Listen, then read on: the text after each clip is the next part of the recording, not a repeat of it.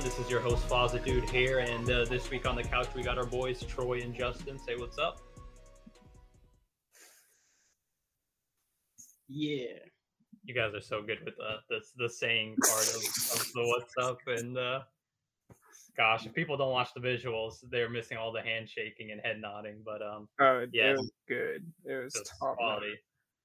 But um, yes, uh, we're back on the couch this week, uh, and uh, this week we'll be talking about Peacemaker, the series, for at least those who watched it, and those who uh, attempted to watch it.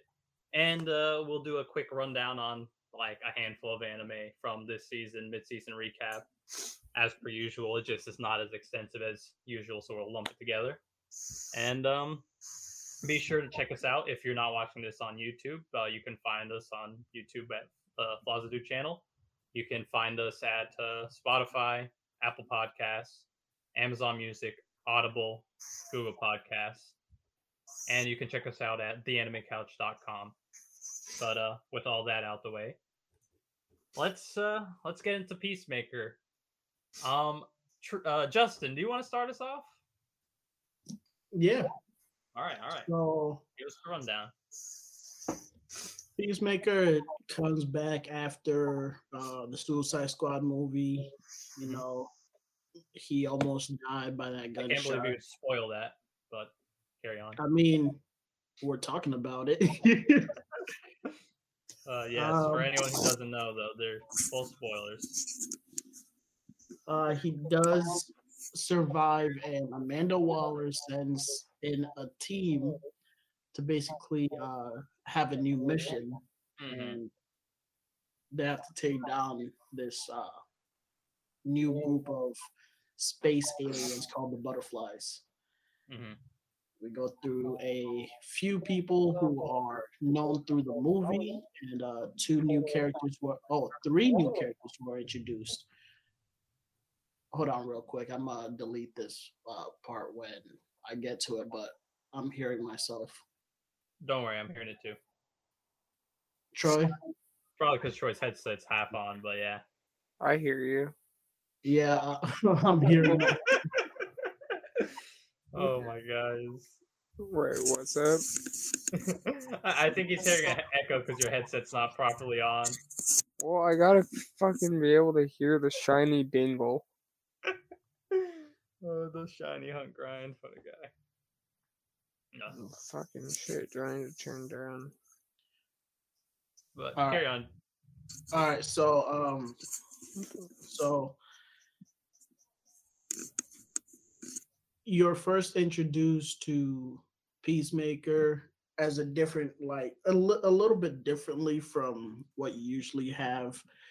Like uh, you get a deep dive into his past and also a little um character development for him. Mhm. Don't want to say anything yet. I want Rashawn to like we can go through each like episode fast just to see what our thoughts on it and um figure out what we liked about it. Except for Mhm. Troy. He decided to um be all DC unfriendly. Bro, that's hate speech. Don't put words in my mouth. oh gosh. No, all, that's all I'm saying, man. I don't adhere to your But to it's your it, it, it seems like um it seems like Justin and Troy are on the, the two opposite ends of the spectrum. So we'll see where that goes. Are you saying I'm on a spectrum? You're on a spectrum. I'm sorry. Uh, it's just like uh, straight to gay. Can't help it. So, uh, adhering to what Justin requested of me, let's uh, jump through these episodes. I can't like, believe it. well, first, Troy, what episode did you stop at? Finished episode three.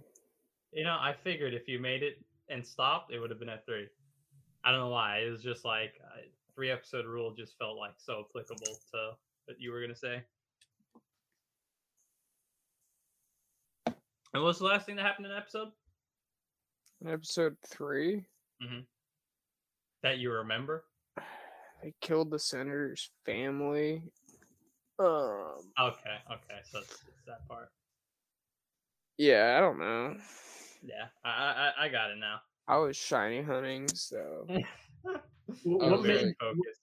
what made you drop it? um, I don't know. I just kind of white didn't. people. I just didn't give a fuck about like anything Mhm, that was mhm, happening. Mhm. You know, it's like I didn't know what butterflies were, so I was like, okay. John Cena's dope. I like Okay. him. I like the blonde chick. Mhm. Um, the handler dude who works for Amanda Waller seems kind of like a fed. Uh, what's his name? Merv. Yeah, I didn't like him. You know who I did like? Best characters in the whole show? The two lesbian chicks thought you were gonna say Eagly. I got the dog. I actually did Google because I know the finale happened. I was like, Uh-huh. does Eagly He knows- live? Yeah, yeah, he he, he lives. Yeah, that's spoilers. So he does live because he was the best part. And you and you missed the best part too. The second best part, which happened probably in episode seven. Okay, so for the audience, uh, finale? Those best parts don't count. You gotta have some best parts in the early part of the series. So that, that's that's that's what I'm gonna get to. All right, so watching, not watch. They're my my quick, episodes. my quick breakdown of what this series is is it's a relatively slow start Pointless. It's a slow start to a pointless show. and and the thing is there's a lot of meandering with the series it doesn't have the clearest goal for most of it which unless you're like already committed to it it can be very problematic especially when you know television that runs for almost like an hour right when you have shows that are of that length you have to hold people's attention for that long and i'm gonna i'm gonna point out my early criticisms now just to get them mm. out the way it a lot of this series is still a comedy.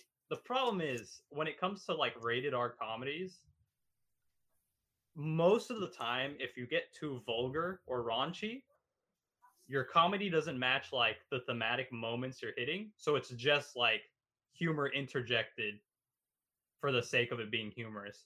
When and, and my comparison to this is like Deadpool, where like the vulgarity matches the character and what the movie is.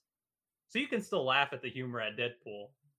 And it feels like, you know, it's dumb humor, but like it works for the moment. Peacemaker has a lot of moments where they like to interject like false it, it- it's like falsetto comedy. It doesn't actually exist to be a com- comedic moment, but they're they're just putting it there just to like ease the tension. And I I'm think they do that. say- I think they do that too much, to be honest. I'm not saying I'm not making this comparison. But that was like a tonal thing that Joss Whedon did. Mm-hmm. Not And, and the thing them. is, I- I don't think James Gunn usually does it bad per se. Like at least with the Guardians, because it's like less um vulgar and you know intense with what it could do. Because it's, I I think PG thirteen movies have a better job at doing comedy because they don't have too much open room, and so a lot of the comedy is meant to match like the scene or the moment. So even if it's not like a mature joke or the best joke, it's a joke that matches the moment. So it's more appealing this has like a lot of moments where it's just like hey it's it's just grown men just being aggressively like abusive towards a moment laugh i guess. Yeah, and I- it was it's very much like that alpha humor, yeah didn't and click for me. and it did not land in most moments to be honest. There there were moments in the series i did actually laugh but they were closer to the towards the end with when the characters kind of settled in. And this comes to my second complaint. I don't really care about most of the characters at the end of the day. I don't think they're written to and they're they're hmm. written to to feel like they matter but this is not like guardians where you grow to like understand the familial bond this familial bond familial bond is I, I don't think it's developed well enough even in a series format where you have more time i don't think it's the best of what it could be i Yeah. like the characters in pieces to like different extents like the relationship between uh Peacemaker and uh well her name's revealed to be Amelia. What's it called? Hard Harcourt is her uh, that's what they call her for most of the series. I don't I don't care for it. It's just a dude liking a chick. Like standard. It, it's the same thing with between Peter Quill and Peter Quill and Gamora, but I, I like it more in those movies. And it's not as like emphasized as because of how uh alpha male Peacemaker is treated as like his interactions are just like more gaudy and like too stoic for a lot of scenes. And there's not much humility for his character to like feel for him. Now, that's not to say anything wrong with Peacemaker. It's just for the interactions. I do like John Cena in the role. He's probably like one of the better aspects of the series. I do like how you mentioned the lesbian couple with Adebayo. She's probably one of my other favorite characters. Vigilante is hit or miss with me. Sometimes he's like entertaining and he eases tension for moments. Sometimes he's like the most annoying thing on my screen and I don't want him there. So, I mean, the the guy who played Judo Master was just like I don't know. I I didn't care for him. He existed. But um I think I think the other quote unquote superheroes contributed in me disliking the gener you know or dropping it mhm. because i wouldn't say i hated it i just wouldn't say i wanted or i wouldn't say it filled you you didn't have the drive. It lacked the power. You weren't hungry. yeah i couldn't devour the show because it fucking um dude i'm so baked i can't get i can't think of the word i was able to seamlessly fucking pick up the rock song but like to, i can't get this thought oh, the fact that you did pick it up is so funny. Like, yeah literally I'm like, this guy's half out of it. Is he? vigilante bugged me judo master bugged me Mhm. peacemaker i liked because it was john cena i guess I I liked him in the role. Like he impressed me. You know. yeah but i don't know that's my t- so, sorry I, But but I, I I get what you're saying, especially when they start I getting bought some like fire so they, they get bits and pieces of focus to like ease off of some of the moments, you know, to like spread character focus, expand the world. The problem is they're I, I think the main issue I have with the series is a lot of the characters aren't compelling on their own. They need Peacemaker or like a stronger presence to feel more relevant. And that's why Adebayo is like one of my favorite characters, is because she can carry her scenes. And John Cena carries his scenes as Peacemaker. yeah the blonde But not many other like and, and I, I think that's Jennifer Holland. I think that's James Gunn's uh I don't know if it's wife or girlfriend or whatever. I'm pretty sure that's her. She's okay. She's one of the better end, but like if she if she's not in the scene with one of those two, it's not carrying it or anything. It's just happening. You know? I thought that's her name's Adebayo. That's right. I thought her and Peacemaker, like you were saying, could carry their their shit. Especially their relationship. You didn't make it to the end, but they have a good like friendship in the series. I liked her just like reactions to him early on, hmm but yeah, dude, everyone else just felt like insert standard action Mm-hmm. person here. You got the dude on the laptop. It's like, can you do this? I'm in. They in, they, like, 12 they build an emotional moment for him towards the end. The No, no, problem no, is I'm, I'm, yeah, I'm just saying, like, no, no, I, I get what you're saying. Like he's very like- very stereotypical for, for his role. But the problem is he, he he still feels like that towards the end. They give him an emotional moment, but like it's it's not at the best of times. dude, and then It's you in the got climax. you got the the badass chick hmm doesn't take no shit chick. Mm-hmm. It's like, I don't know. I've seen that a million times. Yeah, yeah. And it's not like she does bad. It's not like she like disservices the the role she's filling herself in, but she's not You know like, what? changing the game. You know what movie? Perfect example of like a, a fresh take on that trope. Dodgeball. What? The Vince Vaughn movie. Dodgeball's amazing. Vince movie. Vaughn is a class. You know the bro. I- blonde chick So rare. And that joins their team, Uh huh. the the hot badass blonde who don't take no shit. Hmm hmm She's a bisexual, unicorn loving, fucking closet dodgeball badass. I'm like, bro, that's interesting. That's different. It's not just the fucking. I came here to drink and fucking. Everyone's hitting on me and I gotta put them in their place. I was like, hmm that scene sent because I'm watching the show called Yellow Jackets too, and that show's cringier than Yellow Jackets. It's so cringy. It is so. so, dude, I'm on like I'm really on mm, edge for yeah, that yeah, type of shit. So when I was watching that scene, I was just like, bro, bad. Yeah. That was a dumb scene, bad scene, stupid scene, and I hated it. All right. All right. But Oh, you, you're the one. Sorry, I was fucking. Oh gosh. I thought I heard the jingle. Uh, but yeah, that scene, Mhm. redeeming part of that was Peacemaker being just like, I've been in prison for four years. I'm just trying to fuck. Yeah. Like, that at least on some level was kind of funny because it was like, that's probably true. I mean, yeah. Yeah. and I respect the social awkwardness of just coming out to say it because he basically has Asperger's, I feel like. it, it feel, bro. He's got mental issues. I mean, they go deeper into it, but he's got mental issues, man. Yeah. for sure. I mean, I think it's dope he talks to an eagle. But dude, Eagly, Eagles, OG, bro. so Gotta- e- Eagly's a good respect. character. John Cena's a good character. Mhm. Obadiah's a good character. Her girlfriend, is it a wife or girlfriend? I don't know. They got a dog. think it's wife. I'm pretty sure they're married. They're both good characters. Blonde chick, meh. Uh, the fucking their their leader, who's a Fed, sucks. Computer nerd, basic sucks. It's like hmm the computer nerd thing was done to perfection in the National Treasure series.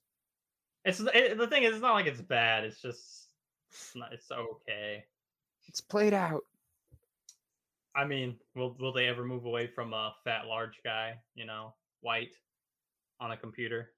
Um, it's like no, and unless it's Steins Gate, I don't really want it. So like, Alright, alright. Okay. So I know Justin will interject eventually, but um going into the spoiler area of what you didn't get to.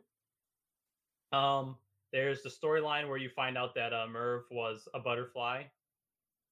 who's Merv? He um he he gets killed. Their Fed leader. Yeah, yeah. he was a butterfly the whole time. It's a big reveal and all. Um the the butterfly that was in this the the s- the senator eventually like peacemaker captures it and like keeps it in a jar and he has like a tight relationship with him i guess over time but it, it, it gets freed because the, the the police force and the feds come at him and then like he, he loses them and it takes over this the, the asian chick. I, i'm pretty sure she yeah she shows up in the second episode i think. Mhm. it takes over her and then they capture the police force and so all the butterflies are like police force and then they're like you find out about this cow the space cow that feeds their people. And so they're trying to keep the cow alive because that's Hey. how the butterflies live. But one thing that the butterflies did do what? is make sure that racism was not a part of anything. all right well we'll get there okay so um other than the cow because the cow like it was in danger they were going to teleport it somewhere else so that It's it just could like a hive mind, basically. no yeah, it's not. like but they Is- do act, like they, they all have individuality but they they believe in their greater purpose so in that extent yes they they very much do act like a hive mind Truly. technically they're not but um so so going going through it like um the thing with merv is merv doesn't win me over as a character i don't know if he's won you over as a character justin Like- Merv. yeah I mean, he was all right. like they they, they try to see james gunn tries to do a lot of subtle things in this series where it's like all right i'll subtly like push this character and s- explicitly say like the emotional moments that exist for them. The problem is I don't think they're strong enough for like 90% of the characters to actually feel like they matter. I felt Like- more effect on the on the two cops than Merv dying. and even like it's, it's not even like uh, it's not even a high scale like when it comes towards the end of the series i don't feel the stakes existing there's political stakes sure but like i didn't feel character stakes so that's like one aspect of the series i was kind of disappointed in is like i i kind of figured it was not going to be as uh tragic as it was building itself up to be and it wasn't so so there's there's the Murph thing. He he dies. His and then his butterfly gets captured and killed. and that's Um, the thing about it too, because like you can't really have a connect with a character who, like, obviously he was taken over, but there's no real connection when you know he was like the shittiest person ever. yeah, and they don't even explore who he was before, and they don't really emphasize what it changes about his current host. So like, and, and they have this whole plot point with the butterflies. Butterflies take their hosts and they know their memories, right? And it kind of Mhm. blends with them, but it doesn't. They don't emphasize that, and you don't feel it throughout the series because it's kind of brushed over after it's mentioned. So it's kind of like dead weight to even mention it to like make it seem like it matters. It doesn't do anything for the series, in my Yeah. opinion. So I mean, it's not like it, it affects much. Um, then you have the thing: Judo Master gets captured, right? He's not really a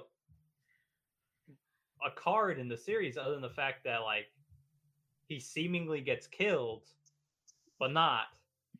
Yeah, his his arc should not have gone Judo Master does not have an arc in the series. Well, uh, let me just emphasize that he, he has moments that exist in the series, but I I won't call it an arc because it develops nowhere. And that's the thing about it. I feel like they didn't have anything to do. Like they shouldn't have done anything with him after um uh Diebeard fucking Mhm. uh His fight with him- him getting beat up. hit him with the um hit him with the truck. Yeah. Like after that, it could have just like been done with it. His I- character. I, I don't even think he needed to be in the series if that series if that's what was going to happen. To be honest, I feel like they're set up for season his, two. um, there I feel set up for like his his character was for the audience because you remember that moment where he was about to say something about the butterflies and then um, yeah, I, I he he existed to be a wild card to like keep the audience on their toes. I just I don't think he was played the role the best of being that because if you're going to do all these fake outs, eventually you're gonna have to do something that makes it feel like it's worthwhile before the end because then it's just annoying when it comes to Mhm. writing. You can't do the same fake out or a stylized fake out time and time again and not do anything without, you know, weight to it or else You no one's gonna that care. payoff, son. You, you, it doesn't have to be a good payoff. You just have to make the audience think there is Yeah. a payoff. You Needs know, to be a payoff. yeah, or else it's just stale writing. Um, another character, Vigilante. Vigilante doesn't really have a story other than like I hated Vigilante. being closely tied to Peacemaker and interfering with Peacemaker's life. So what he does causes problems, but helps, I guess. But like he it's a character that people can like. I'll say that. Um the problem is in in the grand scheme of writing a character, he doesn't carry himself. Like They- the only the only purpose to have him is around Peacemaker or involved in Peacemaker's story. Maybe season two can give him some fresh air. Like I feel like with the amount of episodes, which was a good amount of episodes, like nobody likes the twenty-three to twenty-four s- the- season episodes anymore. the But- story was properly carried out over the episodes. Yeah, It's I- just the characters involved were not developed to match the story. and I feel like um they wanted to obviously because it was called Peacemaker. They wanted to focus on the main character and the main antagonist mostly, and also um I, I always forget her name because she's tied with Amanda Waller, and Mhm. like obviously the show was mostly carried behind uh the person who acted the most in it, which was John Cena. Yeah, and and I, I give him credit. He did his role well, and that he's like one of the highlights. Yeah. And like with that, I don't think it was like the background, the, like the supporting characters didn't really have like a story to be told for you to get invested in it. Like the best they gave was to Adebayo because she has the thing with her mother and Mhm. with her wife. I think they could have done more with the wife, to be honest. Like I again, when I said I didn't feel the stakes were there for certain aspects, I didn't feel them in season one. Maybe they exist in season two. But uh, I, you know, I just like when you feel a character's safe. It's it's if you have the good intuition, you, they're usually safe. Yeah, like you, like the only person I felt was actually gonna die was Mert because he didn't really feel He- like a. He, he felt like the most likely, and and when it happened, I was still like slightly shocked because I was like, I, I wasn't sure if they were gonna go for it, but you know, always got to kill the black guy first, right? Yeah, because um, because like in the Suicide Squad, true. you- like you you How got else am I gonna make it to the end? got to get Yeah. carried by the others. Yes. I'm, Walk over the grave of your fellows. I'm tripping all the black people. I'm like, hey, go check out that scary hallway, bro. I'll stand here and wait. Because that would totally work in a real a- Bro, I was watching a scary movie the other day, and there's a part like so high school, funny. high school per- or college student gets killed, whatever. All the news reporters are there, and then there's this dude. It's like a the black uh news channel. hmm He's yeah. like, "White bitch got killed, so we're getting the fuck out of town." Yeah, just slam yeah, the door bro, and drive it's off. so good. I'm like, dude, that is so fucking. it's like, yeah. White people are like, we should move into this haunted house. hmm So, uh, Justin, continue what you're gonna say about uh the stakes and the weights. like um like you had somebody uh like the like you can tell the difference uh between the movie because it had more time to uh like uh play on the characters like the death of uh what's his name um I, I like how you say more time. Like in all realism, it's less. It's, it's less no because think movie. about it you, you had time to give um characteristics to how many members of the suicide squad especially new ones and Yes, still be able uh, to hit televised- moment televised format is you have more time. Like Yeah, it's nine times out of ten, you always have more time in a in a TV show than a movie. That actually seems like an indictment of the show.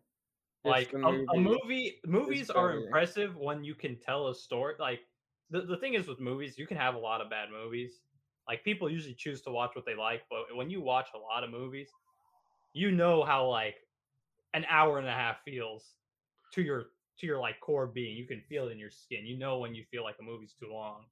but it won't have the television same connect as as uh, like a movie because on TV wise, yeah, you have more time, but you also you're also splitting up different episodes or like you're coming up with like different parts and some of them may not correlate with the previous episode so you have a harder time connecting with it but with a movie you have a whole time just writing out this script Yeah, That's I, true. I, that's true. I'll, I'll, I'll give you that aspect because television shows are split up and they carry over segment by segment by segment, and you match up like an ABC of an episode into the next ABC of the next episode. or a movie, it's just like the A, B, and C. It's Act One, Two, and Three. So there's that advantage. The thing is, because a television show has more time, if you do it right, splitting up the A, B, and C should all be like equally investing. It's never going to be, obviously. Like you have to be a darn good writer to like make A, B, and C feel just as good every episode Or you're on Netflix and people watch 12 episodes in a sitting. in a sitting. Yeah, unless someone's binging it, right? It's not gonna have the same feeling.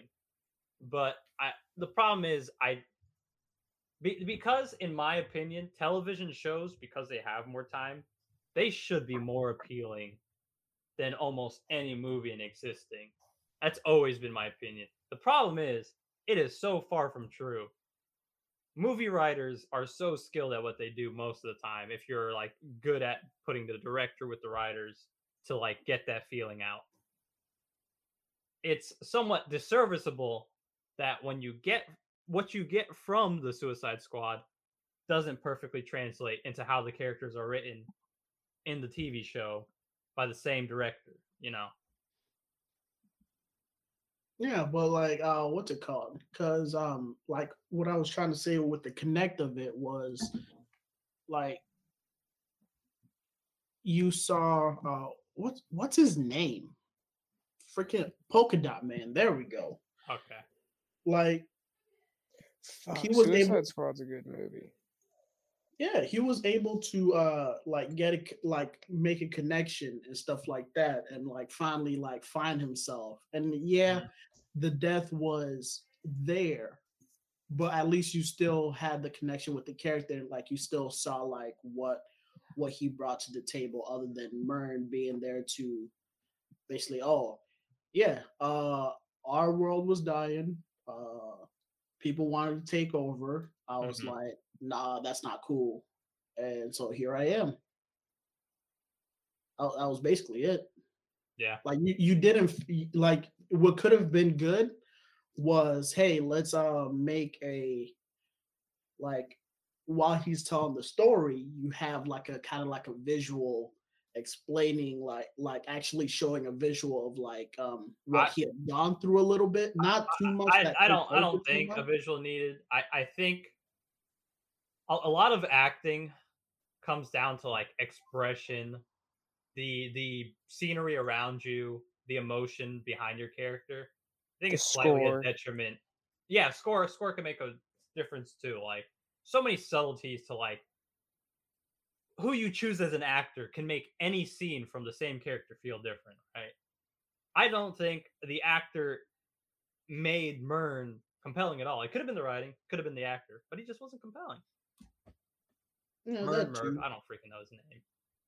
Like I, I, I don't think there needed to be visuals, but there also wasn't an emphasis on that part of the story either until the very end.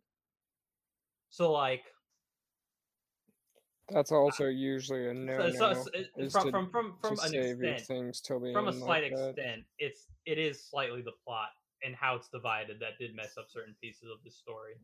You are right on it because in the end you had more of a like what's it called a connection um to when um the butterfly that um that peacemaker had Yeah, uh, the what what was his name? Goff was that the name of the? Book? I think. Goff. yeah when uh he was explaining to him like of like why they need this like you had more of a connection and stuff Mhm. like that and like with the supporting of um the way peacemakers emotions were you can actually like actually feel something from that other than like all these characters hearing a story from a person they barely know who's always secretive and like doesn't really put out too much and It, it's a it's a character that feels like a background character that's treated like he's something special who acts like a background character in the time where you need him to feel special. Yeah, yeah, it's one of those kinda- things where you're told he's important, but you need Yeah. to like be And, he, and he's telling you everything, but like y- it's hard to buy it from how the scene is acted. yeah, and where that's it's like, like his last moments. it's like you gotta show me, not tell me, motherfucker. and like especially because like even if the guy wasn't that emotionful um you're you're in the moment that the character is the the butterfly speaking through him you understand that there is emotion to the story but it doesn't match the scene so it's kind of like okay i i get what you're saying but like i don't feel it from you right You know what would have been nice? Like with uh with the um what's it? Nah, because like what I'm thinking about is what if the character of Murn was kind of like a mirror, and he actually got to like with all the killing he did, like he actually got to see what he had done instead of just being a straight robot until a butterfly took over him. I, I think there was a lot of routes they could have done with his character because like if, if you go by the way they made the butterfly sound, how like good and like enlightened their viewpoints on how they should adjust society, right?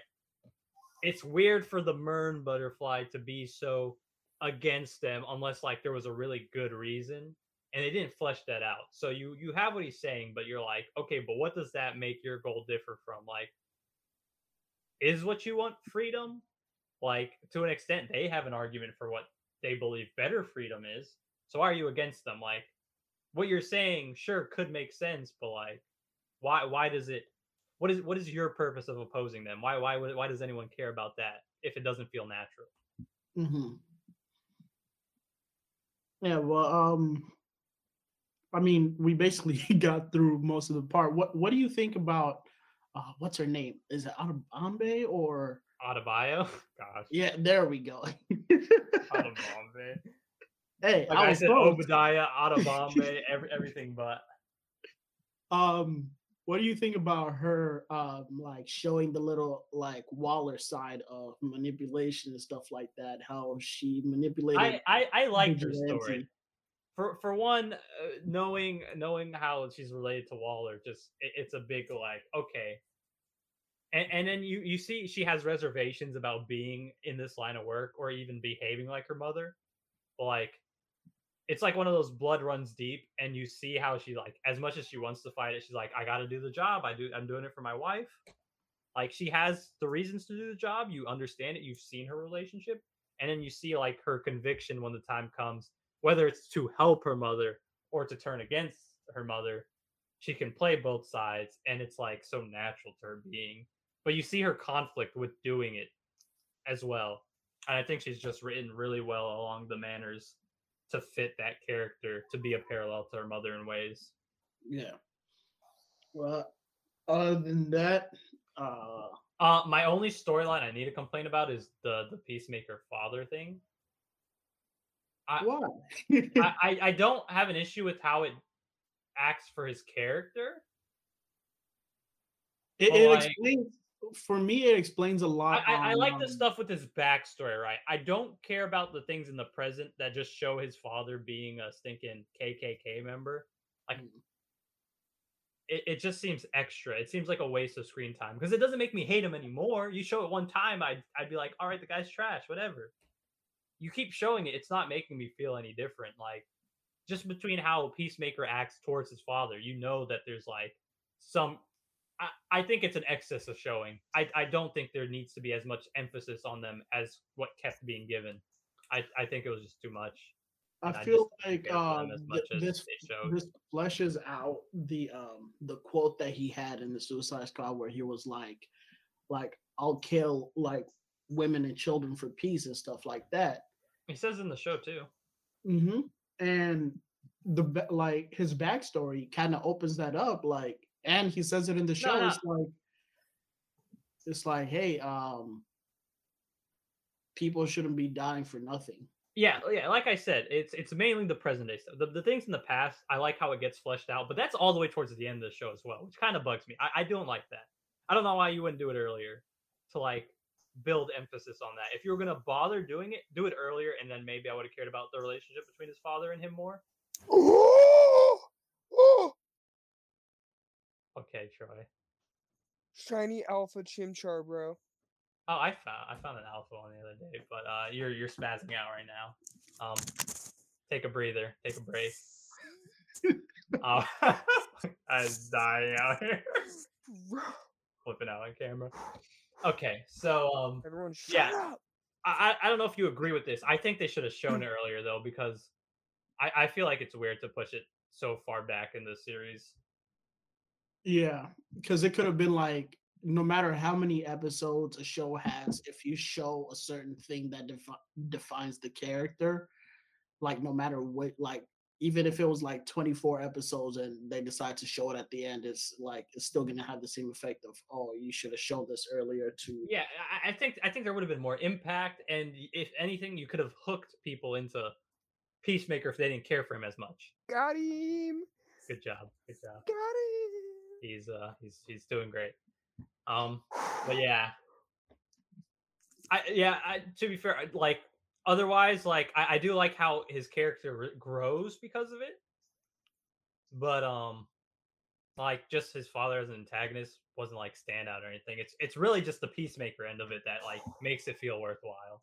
yeah. And then the only other plot point is the butterfly thing, which comes up to a big fight in the fields where it's just them and they try to call for help, but no help's coming. So they Yep. go out there and it's a bunch of like non powered people against like a ton of alien butterflies with hosts with like guns and crap too.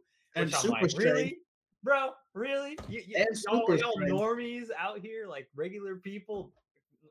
I, I, cannot suspend disbelief enough to for the amount of butterflies there were for Yeah. like five people to take them all on. I I just couldn't. Yeah, and they they straight up just Even with the helmet taking out so many of them, it wasn't enough. There was still like a hundred people, and I'm like, Yeah. mm. literally Mm. erased the whole town out and, of and, and, existence. and you had you had a computer hacker guy in there too, and he broke his leg going over the fence. I, I was like, that really? was It was so like, unnecessary. it was. I, I couldn't even laugh. It was just it was too out there. I I, I was like, "Y- you're too random of a moment at this time. It, especially if he's gonna go and make it all the way there. He's like bleeding out, bro. Pass out. Like, what are you doing? Hey, he had his moment with the di- like the beer dye like thing. Look at Yeah, and, and- and- and like I said, a moment like that, like it, it, it was like an okay moment. Like it could have, it could have done more with this character, but he felt basic for too long of the series for that to be like, here it is. But like all of this comes to like bouncing off of Peacemaker, like their reactions and their emotions bouncing off of him are what make it feel like any bit worthwhile for most of them. Like Har- uh, Harcourt telling him her, her name's Amelia and things like that. It's like, yeah, because he's there and he's the type of guy he is. Why, if people open up to him, it kind of feels like it means something, right?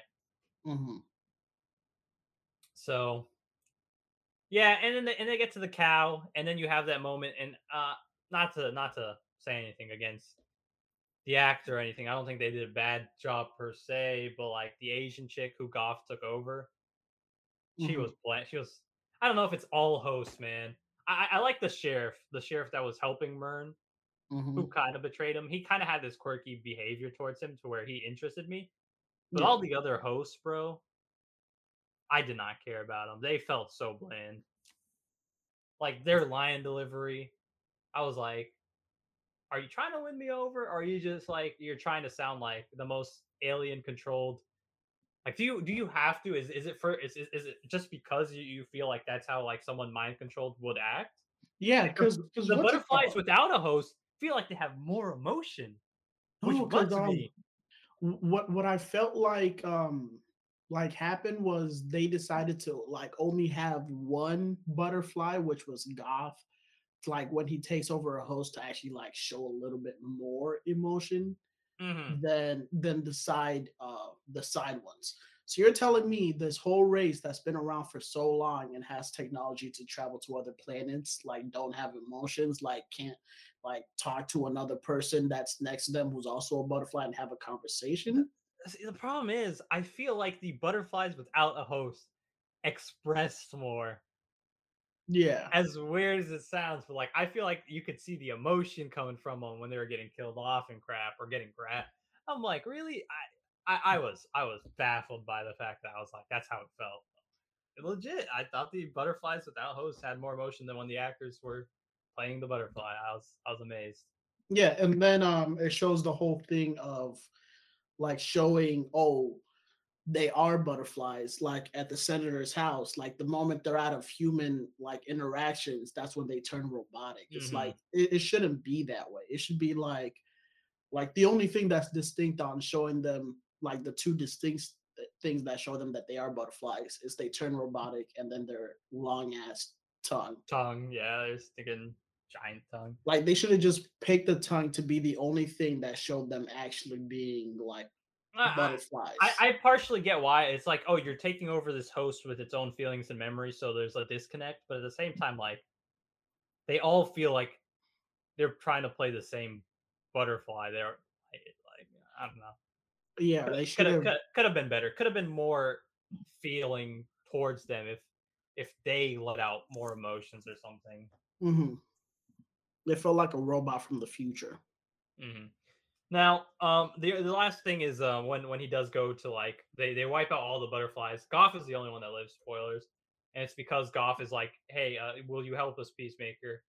And he makes the decision to not help him because they they are they're like, we came to this planet because it's getting destroyed, and so we want to help it. So we're gonna mind control everyone, right? Or like Mhm. take them over so we can end racism and all the petty problems you guys have. And Peacemaker's like, you know, I, I don't know why I did it, but I, I didn't help him maybe because he wanted to see what happened, maybe to support freedom. It's kind of very ambiguous because you don't know what Peacemaker's mindset is in this moment. converging from what he grew up to be, where you would assume like hell no he wouldn't help him, but now it's like why did why did he choose to defect from them? Is is there a greater reason, or was it like something like he doesn't think humanity should live that way, or maybe he thinks like the butterflies shouldn't concern themselves with that, and that it should just be like you move on. It's the end all of his character of always finishing the mission. Mm-hmm.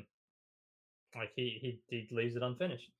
So Mhm. I, I- I think that's interesting that they go down that route, and I do like seeing his uh expressions towards it. And then there's also the part where he kills his father, and he still sees his father in his head. It's like he's a lingering nightmare.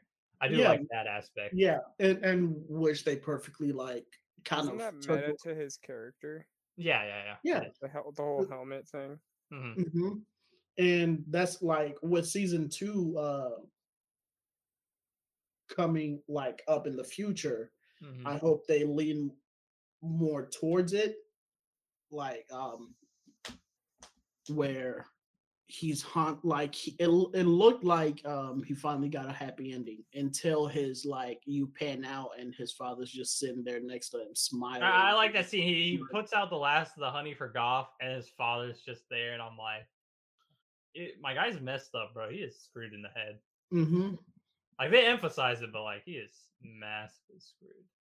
Yeah. So the the last spoiler before we wrap this up is the Justice League, minus what apparently two cut cameos of Batman and Cyborg, but you did get Aquaman, Flash, and then body doubles for Superman and Wonder Woman, mhm. where they they kind of treat Aquaman as a joke again for no reason. the um the there's a um like a body double for Batman uh who said that. yeah, yeah, yeah. I saw I saw the post where he said uh, they cut him and uh, Cyborg out.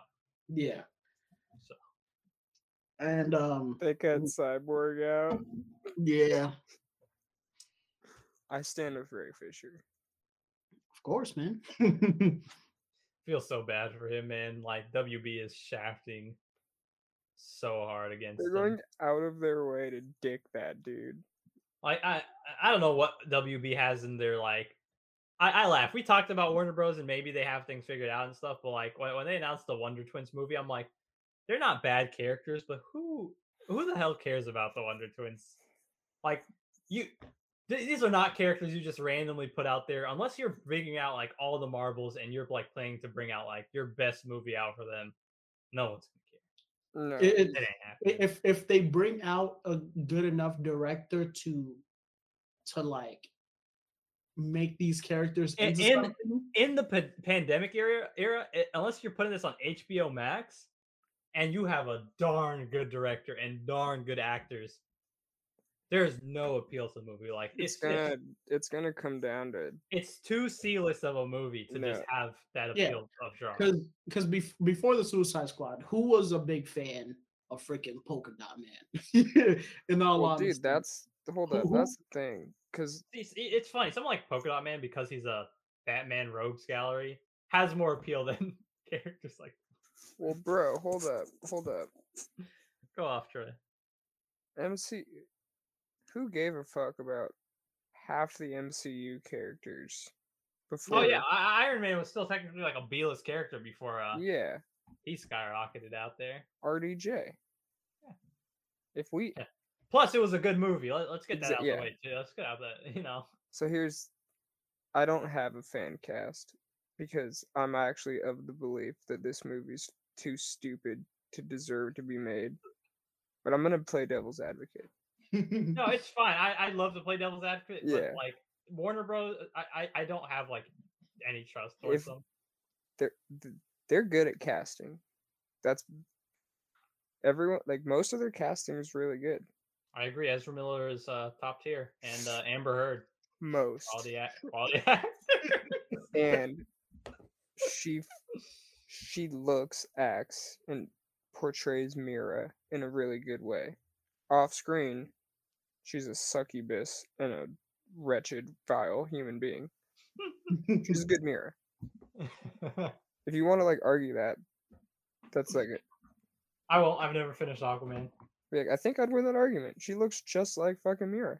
If you think, I mean, eh, okay, if you're going off looks, they can make a lot of people look like Mera. I, I mean, I, I'm just saying. to, we don't have to go that aspect, but you just say she acts her okay or well. And she's got good chemistry with Jason Momoa, like all the shit, all the shit, blah blah blah. Um, there, there's a lot of that, yeah. but fucking most of their casting's good. They could knock the thing out of the park. Yeah, I, I do like how they cast Henry Cavill, and then they like said we're not going to use you anymore. That was nice. Their management is an entirely different. He I'm looks. sorry. He's a great fucking Clark Kent. bro. People love him so much in The Witcher, and I'm like, bro, y'all, y'all dropping the bag. Like, Mar- Mar- I, I promise you, just because there's been talks between Marvel Marvel, Marvel Marvel's gonna grab this sucker up. He's a Yeah. massive nerd, bro. He would He's be such a nerd. stoked to be on anything. You give him the right shit. They like I've heard Captain Britain. Victor I, I Von can easily, I can imagine Captain Britain for him. So you No, know, can we get him for Victor Von Doom? I don't think he's doing Doom. He probably doesn't have the range to do Doom. I think he could have the. I I feel like it's outside of his normal range. I, I feel like it's like just out of reach. Like I want Doom to be like someone who feels smart and menacing. Cavill just has a imposing presence. I think it's too imposing for Doom. Doom gets you because he's an unexpected like menace.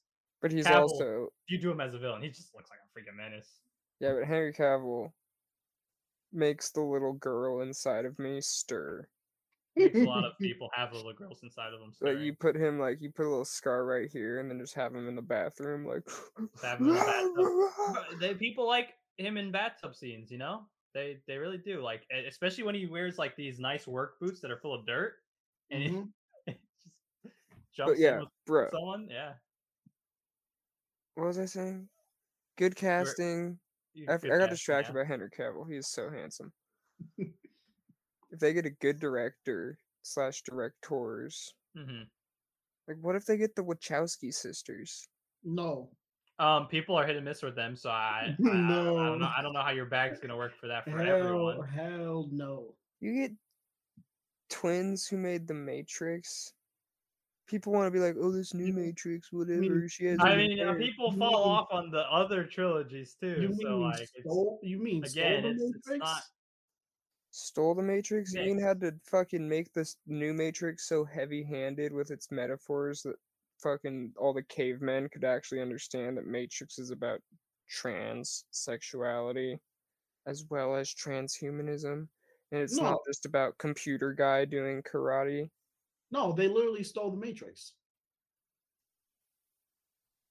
The Matrix was written by somebody else, and they stole it from that person. Which also, cor- you, did you know that uh, the Matrix and uh, the Terminator were wor- one world? Bro, I'm not. I don't. uh, I'm talking about director. Yeah. So if if you can go Okay, off, well of, then Avatar is fucking Pocahontas, and Pocahontas is Dances Dance with, with the the Wolves. wolves. Yeah. oh, you know, dude, you like can if play you that game all day. If you can go off of like, oh, they made the Matrix and stuff like that, but yeah, that wasn't their story. But when they had to go in and like make a new story in part of that universe, they couldn't go through like they couldn't really perform well with it. Well, bro, it's the same as like D and D from Game of Thrones. Like, you know, first five seasons of that show, top tier.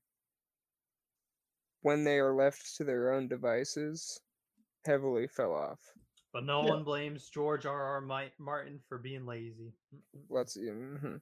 um, but if you're Uh, given big, fat, massive if, because it's the Wonder Twins we're talking about, Mhm. if someone gives them just like here's a banging Wonder Twins script, Wachowski twins, like they are like they are visionary directors. Like The Matrix in 2000 blew people's fucking faces apart because it was just like,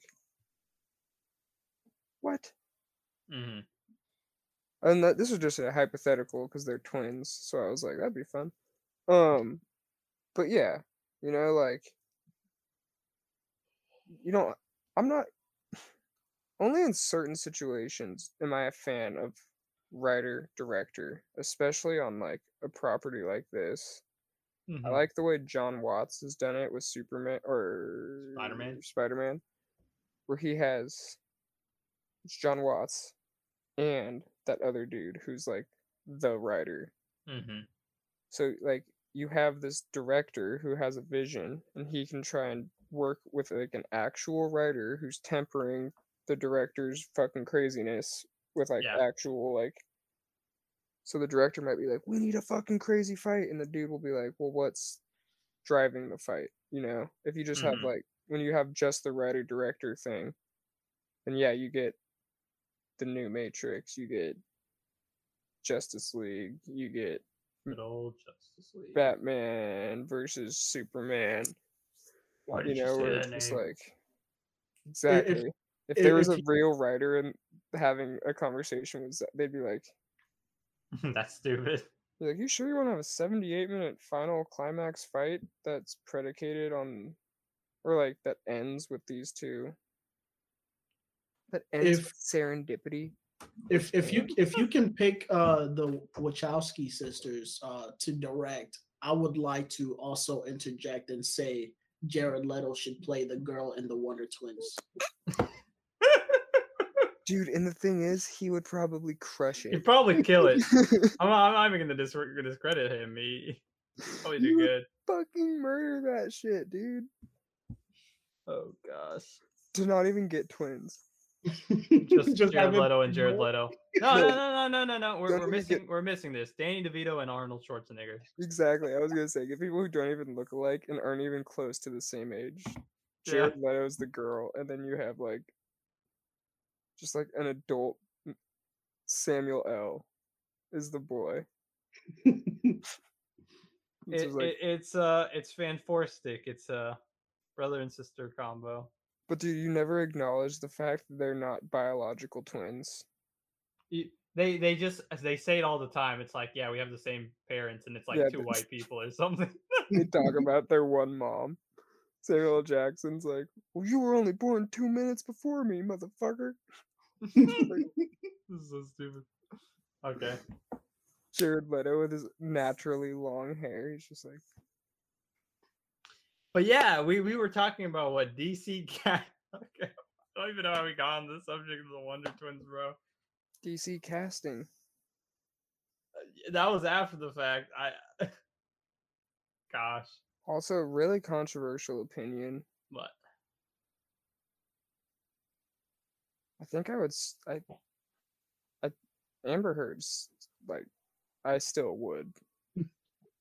she would too. I know. That's part of the reason I would. I mean, I get the appeal for crazy chicks. Don't get me wrong. Just one time, you know, just one. Where she's Uh, just like, You're Not just like- not at not at home, just in a public place where you, where No, people can dude- watch you and keep you safe. imagine just doing your thing. You know, you're just you're just doing your thing, and then all of a sudden she just No, I can't imagine. She's gonna shit on you. You know that, right? As long as she sits on it and gives me my money's worth. I'm Yep. not afraid of Cleveland, All the right. mustard city. all right, all right, cool. So um, I I I don't even know how we got here. Yeah, Peacemaker season two. Woo. What- I mean, what's okay. ra- what's the rating on yours? Uh, mm, mm. It's between like a six out of ten or a seven out of ten. It's in that range. The problem is I didn't really have a. It's it's not like pure average. That's why I'm not gonna say it's five out of ten. It, I, I think it's probably a six. I just didn't have the emotional connection to to like win me over in any regard. It's not a bad story. Like the story is probably the strongest part, but it's split up too choppy and there's too many like pieces I don't care about that take away mm-hmm. from it. But you have the benefits of Adebayo and like, you know, sinking Peacemaker. And some of the supporting cast does well off of them in some scenes. So like there's there's pieces there. I would hope that like come season two it improves and that now that you know them, there's a stronger core to it. Mhm. I'd say rating it off of intro wise. I'll give it a uh, Oh, the intro is great, bro. six six out of eight intros. Yeah, the intro is pretty fire. I now remember how we got there though. It was talking about the uh, Justice League cameo. So Yeah, that Justice League cameo. Good stuff. Um, that's it for the Peacemaker talk. Uh, let's just jump into a quick winter anime. Is this winter? Yeah, it is winter anime recap. Um, Alright, we'll we'll end off with AOT because And I'm gonna go take a shower. uh we won't be that long. I, I don't know if you want to do that now. We'll just sit here in silence. I don't know if I want to. There there ain't gonna be much. Um, so in terms of series, to um, I'll just say a few series to not recommend. Get those out the way. There's a series called Orient. It's by the author who wrote Magi. Dude, I okay, I watched two episodes and I was like, this shit's stupid. It is just so bad. It is it is impressively like distasteful. And I, I the the manga could be better for what it's worth. It could be better, but the pacing is noticeably like abysmal. Like you could like there's rare times where I will just genuinely feel pacing of a series and be like, that's bad. This series like will linger on some of the most boring or like dead jokes for way too long. It'll just beat that dead horse. Just making sure it's dead. And like the, the characters will grow over time, sure. It it might be it's a shonen. It will be somewhat hopefully more likable. The plot is not compelling at the moment there's there's just there's not much going for it. Yeah, I thought everything I, I no. And the anime itself, it, it just feels like a bad anime, like minus the source material. Like it feel like it is not well produced. So like you can especially when you see some scenes where it'll be like 10 seconds of like one moving shot of like nothing happening. It's impressive. Like they they don't put any effort. That's definitely one not to watch, like for sure. Unless you want to. I'm not gonna take it away. I mean you could enjoy it, you could enjoy it, you know. But um other than that, another series to avoid if if you have the option, Platinum End. I know I've talked about it before, but like bro, this is the second half of Death Note right here, but worse. I don't know how you make a slow, uncompelling series about people who who are all suicidal, who exist to like become God in this world, and all of them suck balls, bro.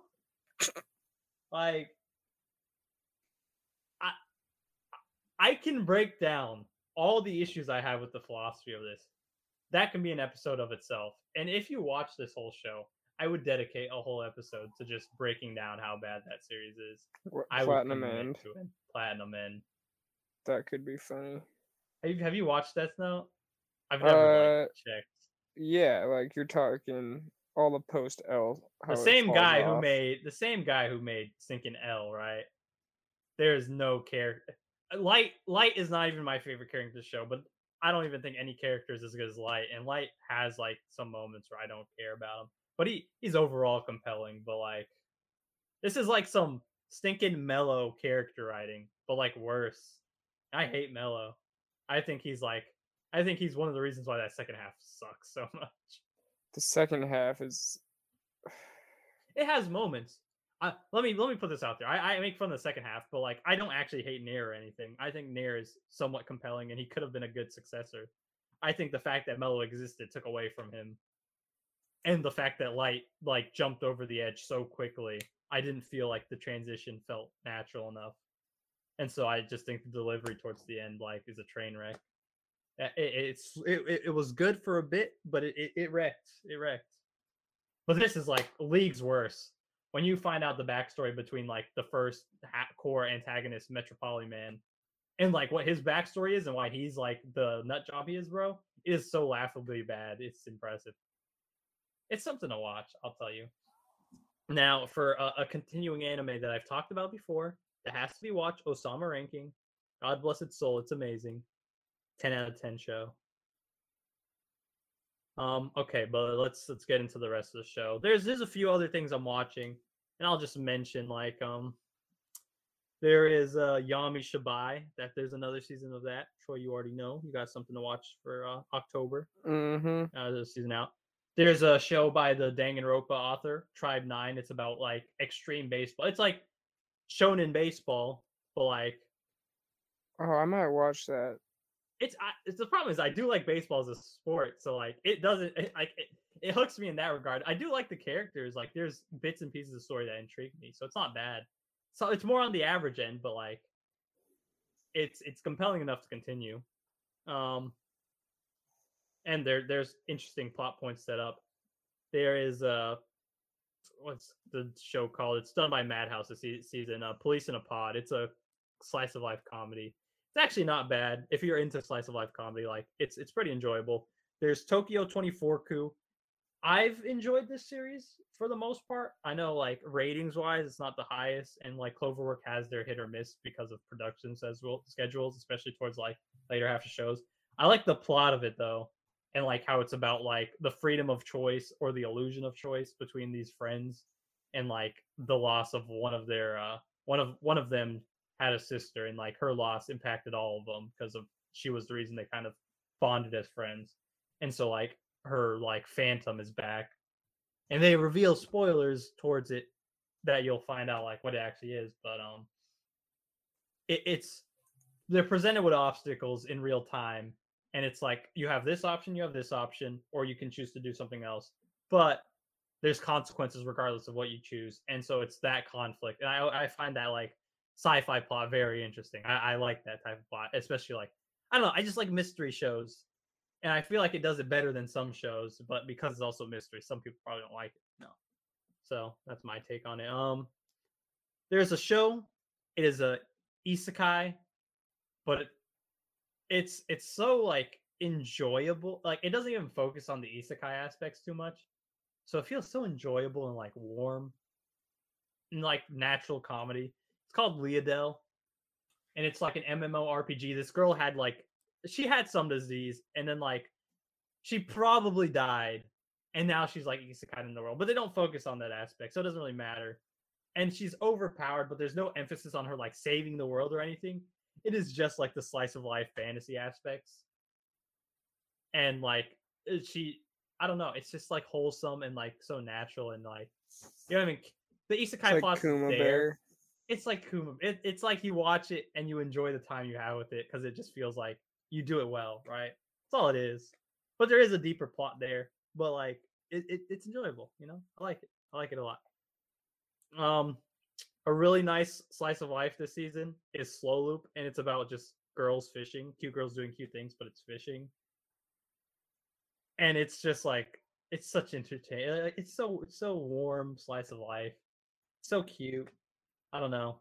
I have a soft a soft spot for uh the cute girls doing cute things genre because especially when they have like an emotional core where you're just like, ah yes, these two girls' family, like their families came together, like it's a it's a split split family.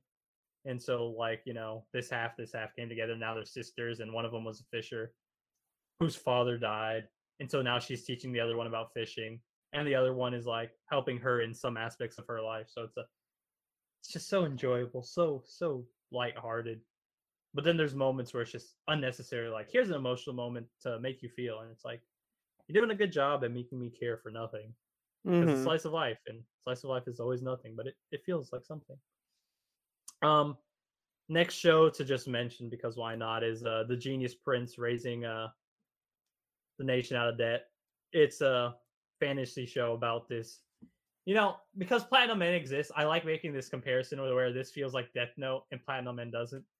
Because this show feels so like thought out and detailed with this prince who's like wants to sell this nation that he's in charge of, but he keeps getting caught up into more and more politics to where he's like, all right, well, I got I, I got to keep going because I'm into it and I got to like protect the nation so I, can I can get rid of it at some point, right? But like they focus on the details to like the intricacies of how he works his plans and how he thinks ahead. And like they go step by step and they mirror it off of other characters. And it's it's just so thought out and like I didn't think I didn't want to watch the show at first. But I watched the first episode and I was like, this is actually entertaining. So I, I continued it and I was like, this is actually pretty good. Like he's a well-written character. He has good like the re- relationship between him and other characters are like fleshed out. Like he has this like assistant who's a part of a race that's usually enslaved by other races, right? Or people. I don't know. Like, I, you know, they're they all look like white people. Race is like subjective. They they have features that are different. But like, he has such a good bond with her, and it's like so emphasized in the show, and like they do such a good job with character relations with the and the general plot. It's just thought out, bro.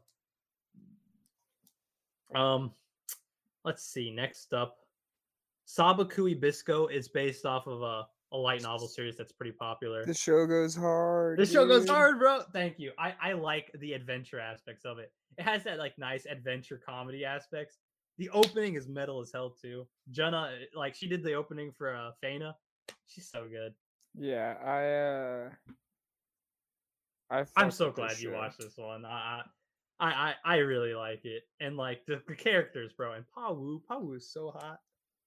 I love the fucking art style too. It's The very so I, it fits the world.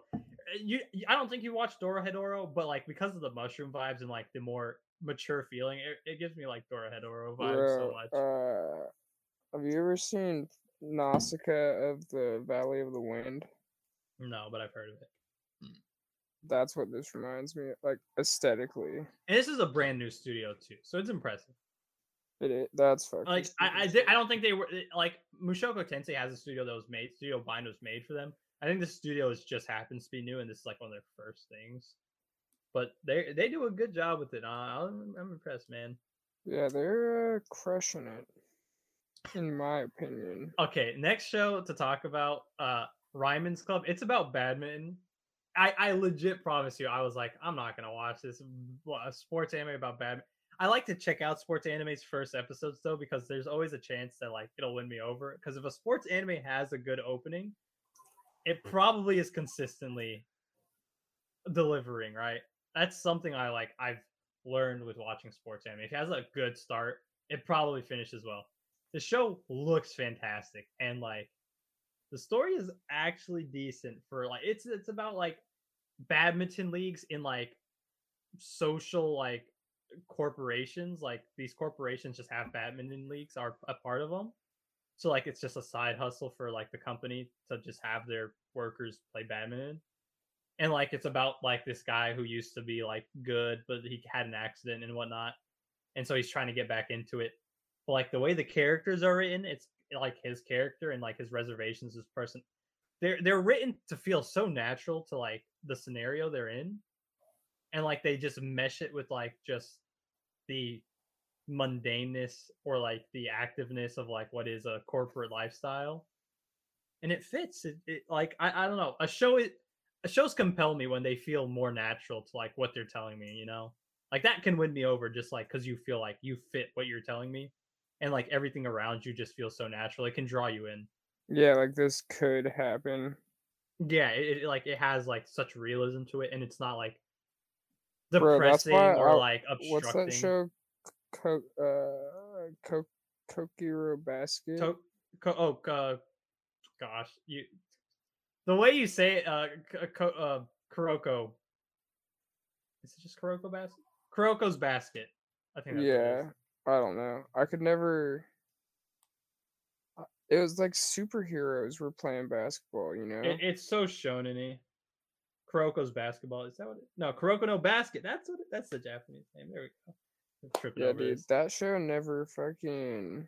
I I like the show once they ignore all the like side characters, like minus the showness. Season two and season three, I think, are better than season one. I think season one's just so it because everyone's so shonen it feels so out of place with everything. When you focus on these regular like people in in this new school and like how mundane they are, once you focus on like the past and like what the the the mir- generation of miracles was, then it feels like it, it it- it's more compelling because it's like, all right, we don't care about the side characters now. Now it's the superhero people. We're bouncing off of each other. Now it doesn't feel like suspension of disbelief is there because it's just these people. But I get what you're saying. Like because it's so shonen it's a hard draw to like compel. Yeah, like Some high, people like that. Haikyuu is a little more. It, it feels so natural. Yeah, It's it's a little stronger, but like the storytelling that's there behind it is also so freaking good that it like wins you over. Like, bro, end of season one is so emotional, man. I remember the first time I watched that, I was like, I was I was almost to the point where I was gonna get like tears in my eyes, but like it was so good. Like the lat when they lose and they're just on the court staring, hits. But um, yeah, Ryman's Club has like good beats to it, you know. Next up, slice of life show, Akebi-chan. It's about a girl who wants to go to the school because her mother went there and they got to wear these really cute sailor uniforms. If you know what Japanese sailor uniforms are, like Sailor Moon, makes it really popular and understandable to what they look like.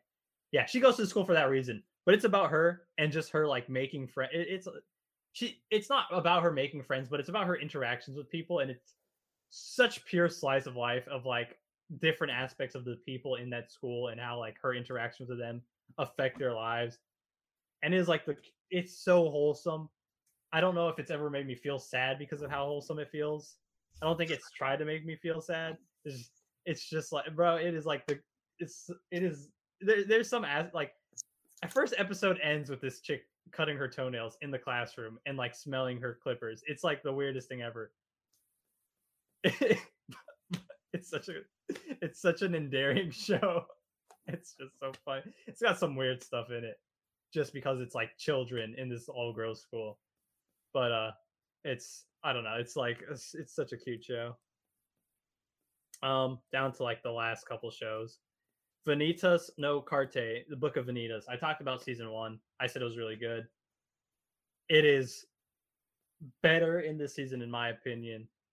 And they have like another waifu in the show. This show has such good such hot characters, male or female. Like they just looks so great.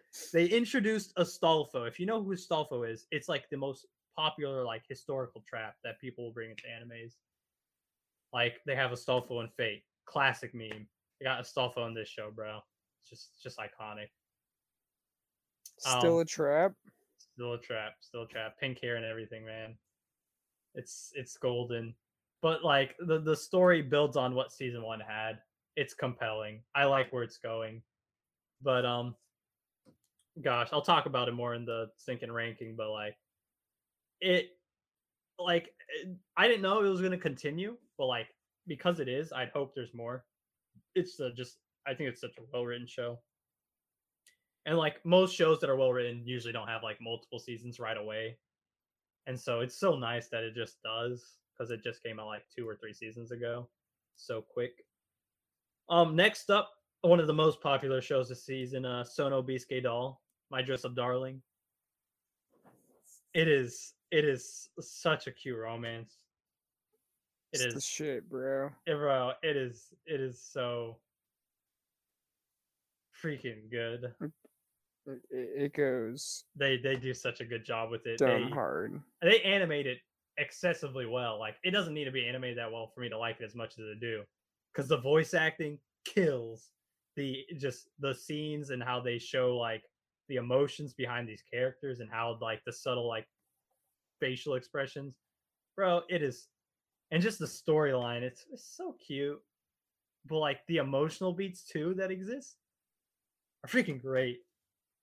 Dude, that's the part that like I the voice acting is fucking awesome. And the art style is or just the Oh, art the art style in general It's just so nice. is really good. I like how it's pretty ecchi. Oh yeah, I, I like it. I know the manga's in that. too. I, I I know the manga's not as ecchi, but like, it's fine. Like I you know, if fan service is fan. Like I'm not gonna complain about a Miracle Chan. I'm not gonna complain about it as this. It's it's extra. You don't need it, but like it doesn't take away from the story. At least Yeah. for me. Some people it does apparently, but you know. Well, they do a good job of not letting it take over the story. Episode Mhm. two, it kind of went off the rails a little bit. I, I mean, it was fine. You you did it early, and you know she's hot, so whatever. You know, Yeah, we take we take those. this most recent one, it's one of those things. I've just accepted it. The Mhm. joke where he gets a look at this girl's entire fucking prostate. hmm I don't know if girls have prostates, but he got a look at whatever. He saw some ovaries at least. Saw saw saw a lot of body. Yeah. Yeah, he's like, that one's the menorah, that one's the majora, and he's like, oh, there that thing is. Everyone Yes, says yes. that little bit's hard to find. Continue. Um, that particular joke the humor, the slip I fell, I'm naked, and sometimes there'll be there'll be like a face will fall or the hand will touch the boobs. Mm-hmm. It's not. I don't think that's funny. I think it's stupid. Whatever. be fair, I I almost n- Like- I, I don't think I've ever laughed at anything like that. Yeah, like I think whatever. I think it's dumb. I get it. Maybe it's a cultural thing.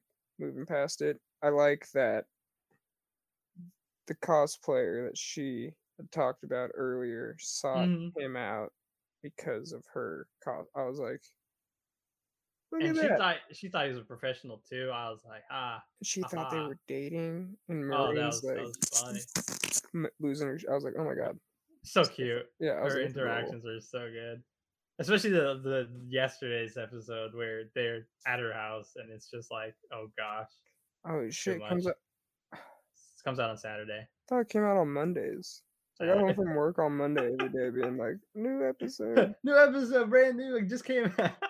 Bro, I'm Oh, gonna yeah. watch that and fucking One It's- Piece. It's oh gosh. Uh, just quick tangent about One Piece, just because you're here, and you know we always gotta spit our game about it. It's so weird that I'm enjoying Wano in the anime as like I know there's people who complain about it week out and week out because it's like the pacing or it's not the same, but I'm like I like all these small moments that they like flesh out, bro. People I just I just like the complain. focus. Like I get you want it to be exactly like the manga, but like at the same time, does it have to be for one thing? It's a, it's an adaptation technically. People so- complain about the manga, bro. People complain about manga too. So I mean, you fair It's point just- there. It's just like, It's just it's just some people don't got better to do, yeah, it's one of those things where and like, and it is don't read. right to complain if you don't think something's good. The problem is some people's standards are whack, subjective or not. Some people have no logic to the crap they say. that's the thing, bro. It's some illogical, like, Like if you can if you can win me over with like some groundbreaking logic, it's I'll give you any knee, that complaint. knee jerk reaction shit. but like like knee jerk reaction, like hey, this just happened and like this doesn't make any sense. Sometimes things need setup. I don't know what you want, you know, like things like that. Like really, Yeah, I'm like, with hindsight, if that moment is still weak, then yeah, you can go back and complain about it. Like I don't care. I, I do that with stuff all the time. Where I'll I, if I finish a show, I'll tell you like, okay, this moment maybe is better. This moment, yeah, this moment's worse. I liked it then. I don't like it now. Like I can tell you Demon Slayer because that's what's after Sonobisuke. Because of what the anime does for the entertainment district, they don't emphasize some of the moments I dislike more in the manga. So I, I in the anime, I like Entertainment District more than Mugen Train. I think Mugen Train is more mediocre because the the moments with Akaza and uh, Rengoku don't feel as impactful in the anime. Uh, and the train fight, most of it, I I don't have the impact when Tanjiro has to kill himself a hundred ti- times. It doesn't feel as strong in the anime, and I don't think I, I think I dislike the train demon more in the anime. I don't I don't think I care about him any bit, and I didn't even care about him much in the first place. And I yeah, I don't think Akaza. He has his imposing nature. I just think there's the the uh, anime is too drawn out to make Rengoku feel as impactful as he did, and there's also the fact that he said "my" like thirty thousand times too much Oh my! in like one scene, and I'm like, bro, really? I don't know. It's like it doesn't even affect what I think of him, other than the fact that he annoys me more than I wanted to for like one episode. That's a recurring thing for Demon Slayer, in my opinion, hmm is beating a joke to death. I don't think Demon Slayer's humor is the best. Zenitsu's shtick, I'll, I'll, point that out. Uh, Demon Slayer's Slayer humor is pretty mediocre. like I feel like they all at this point need to kind of pump the brakes. But to emphasize know? again, just as my general opinion on Demon Slayer, the characters are the most part, the strongest part of the series for me. And so when it comes to like Do- Daki and Gyutaro's backstory, Oh, bro, I, I. I I enjoy what it is. I think actually no, not across. I think their characters are some of the weakest points with the exception of characters that aren't the main core group if that makes sense. It, it depends on who. Okay, Like I think So- Hashira what the Hashira get developed over time, and because I finished, I think that yeah, I'm like every arc, I think all their development, minus a few that are there. I, I don't think there's a bad Hashira in the mix, other than Shinobu. I do not care about Shinobu as a character. She actually irks me as a character. I've said it before. I feel like I like her sister in her backstory more than I like Shinobu, and her sister is there for like what two chapters of backstory, something stupid like that. But yeah, bro, like I feel like the most well developed, interesting characters Tanjiro and Nezuko, obviously. I like the brother sister. Yeah, I like the main trio of Tanjiro, Zenitsu. Like Zenitsu does as a character grow on me. And- Zenitsu pisses me off. And, uh, sucks ass. And Inosuke is like my favorite character in the whole series. he sucks ass. I, I really like Inosuke in the manga. He sucks. He's really good, especially considering he is like one of uh, the the best character backstories in the later arc. In the later arc, bro. It's in the later, last arc, to be honest. There's a reason why it's, it's there's a reason why it's shown later, especially the fact that he doesn't actually know his backstory. But bro, here's a here's a counterpoint. Sanji, Whole Cake Island, late in the series. I didn't hate Sanji until I mean, Whole Cake. I like Inosuke from know the what I start of the mean? series because he's like an idiot who like makes it by by like just pure nonsense and it's just a good foil for all the characters who think too hard in a series that is not big brain so the fact that he is such an idiot That's is like kinda a perfect contrast and like that's the thing like with the character like joke characters can either be like the most gar- like zenitsu feels like a joke character and like for a large part of the series i do not like him versus like inosuke who like is like the definition of a joke character who contrasts a series that's already like hit or miss in plot but because he's such a contrast to like the plot and like the general bullheadedness of characters and he has a boar's head. Whatever, bad joke. But like he's just a good contrast for what the series is. That he appeals to me because he's d- uh, divergent to what it is. You know, Yeah, that's a good point. Good point. Good if you don't like it, you don't like it. But like you know, it's Yeah. like a similar argument I'd make for like the reason why I like Usopp is his contrast to what the series is and how he brings like a sense of like personal realism to where if you're willing to like put yourself in the story in the narrative, who would you most be like? Probably Usopp or just like a random person who's never shown the series. But Usopp is the one who's shown that you'd probably most relate to. Not me, I'd be Zoro. I love people who say that so much. Yeah. This is my favorite. It's like, yeah, I'd, I'd be a main character. I'm like, have fun in your grave. yeah, it's like really? Cause like if you Zor- think about Zor- it, Zoro is way too cool and like level-headed of a character Well, for dude, the most part. just in general, like think about this, like in real life. Someone like Chopper's a reindeer, but let's use Mhm. Chopper. He good? is what? we, we we got on a One Piece tangent. So He's uh, eight, 10, mhm. 12, whatever the fuck he uh, is. 16 currently, I think. Um. Okay. So he'd be a 16 year old that has been accepted into the most prestigious medical school hmm in the world. Yeah. That's like the human counterpoint to Chopper. The human counterpoint to Zoro would be someone physically gifted the way like LeBron James is.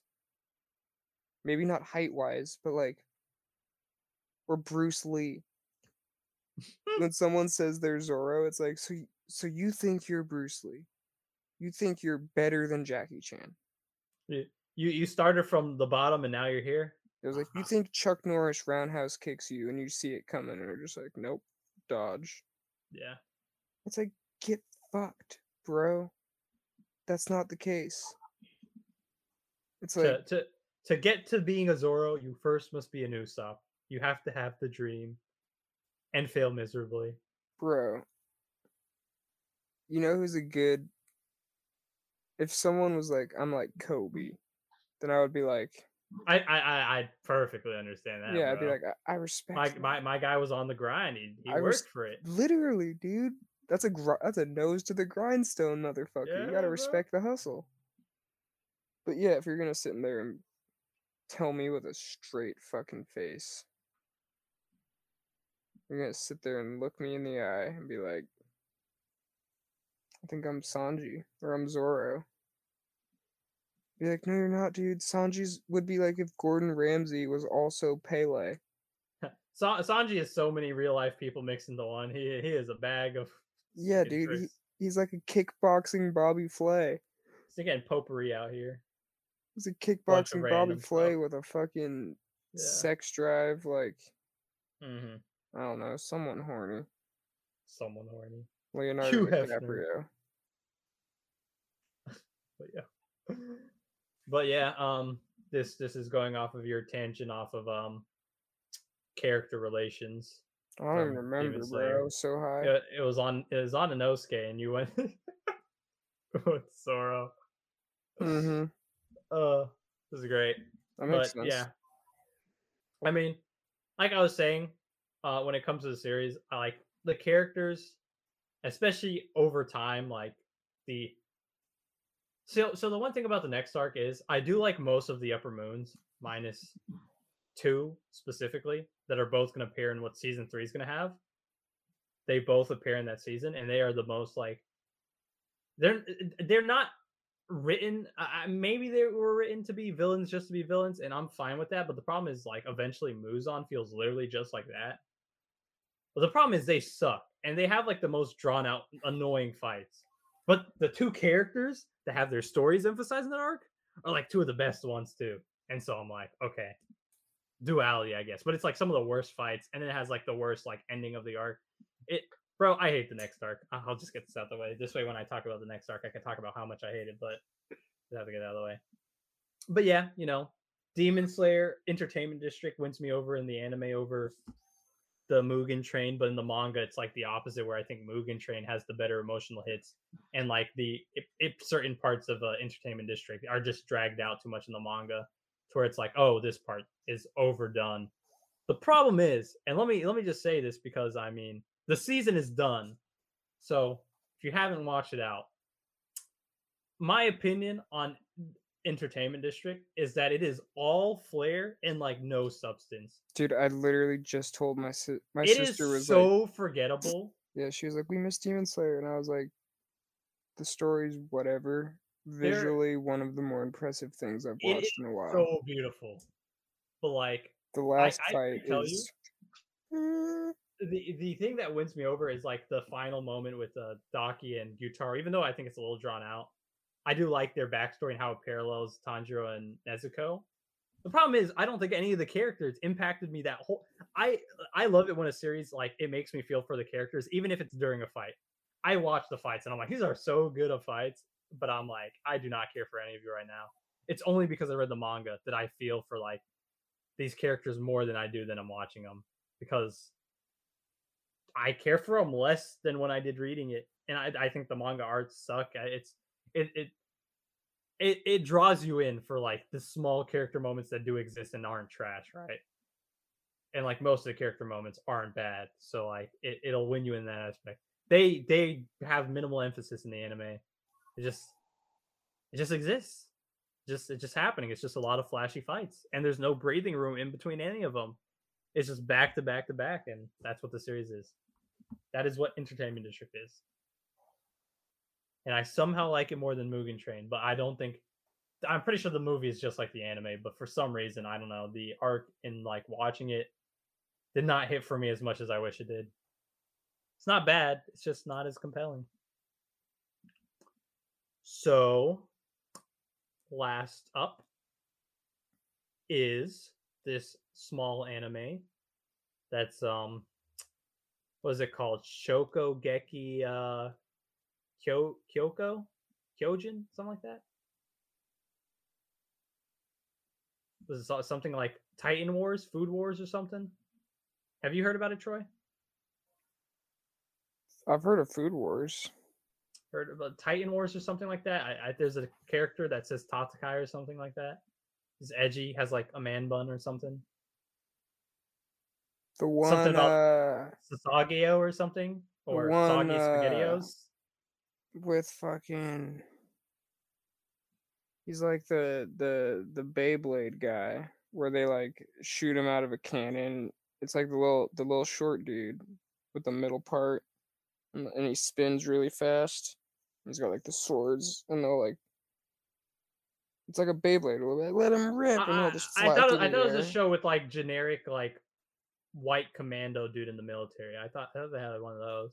The Nazi one, the one with all the SS commanders. Or or was it Planet of the Apes? Maybe maybe that's what I'm mixing this up with. Um, it could be. That was a good. That's Matt Reeves. He's doing Matt the Reeves. Batman. He is, he is, he is. So, so nice. But um, yeah. Uh, uh, let me let me look it up. Uh, it says here it's called uh, Shingeki no Kyojin, the final season part two. Ring a bell? Sounds pretentious. It does. What is this final season? I've never heard of any other season.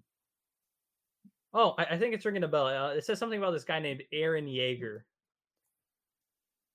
He kind of smells like a baka. Oh gosh. All right, I, I can't continue this anymore because of that. that was so bad.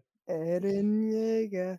Oh, you hurt my soul with that one. Yeah, A- A- Aaron Yeager. Uh, back in the back in the gap a couple of months ago when people started shouting Aaron Yeager You in like theaters and crap. Like a baka.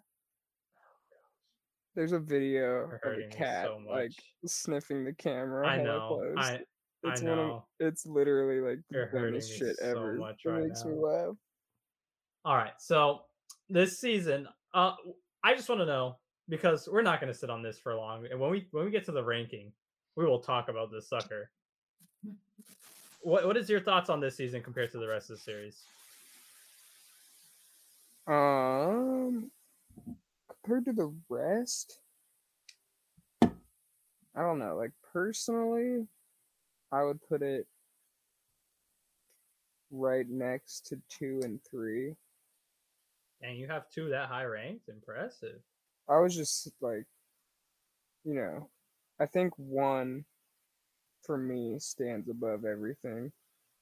See, that's funny. I think the series improves over time. So one is technically it- at my bottom. and then it falls you know like might go one four three two might go one three four two i think two might be my least favorite i like one I, I, the only disadvantage with two is it's shorter, and it and it focuses on so much lore drops.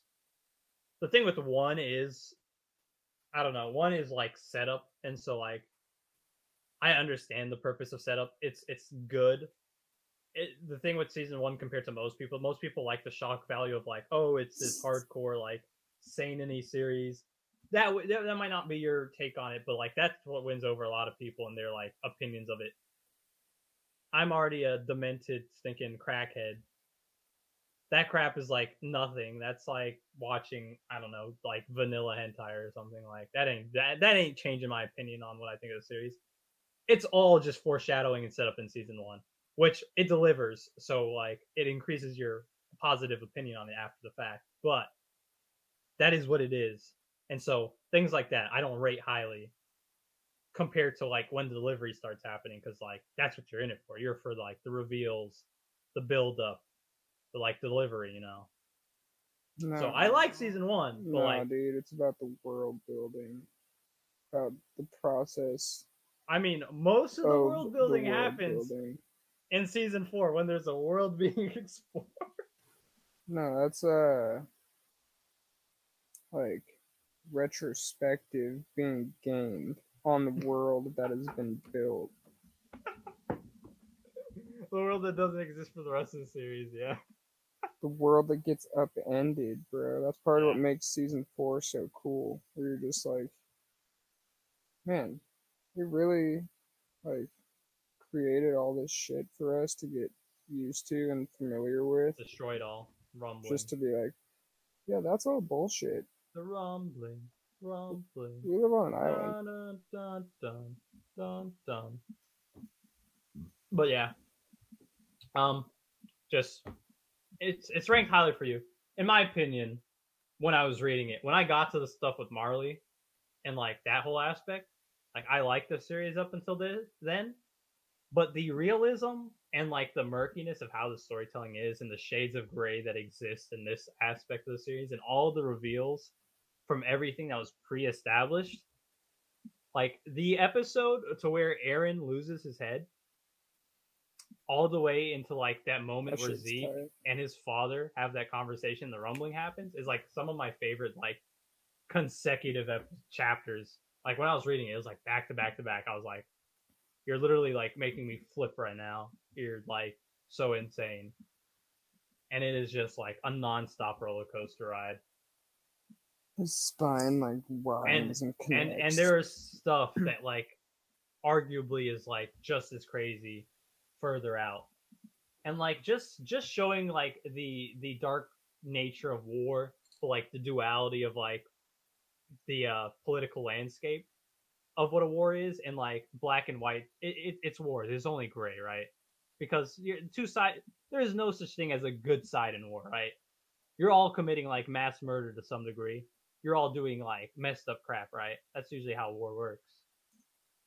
Believe it or not, there are people who who are really pro war in this day and age. There's people who think like these old white men sitting in chairs or just old people in general sitting in chairs should make people fight each other and like kill themselves for like some reason.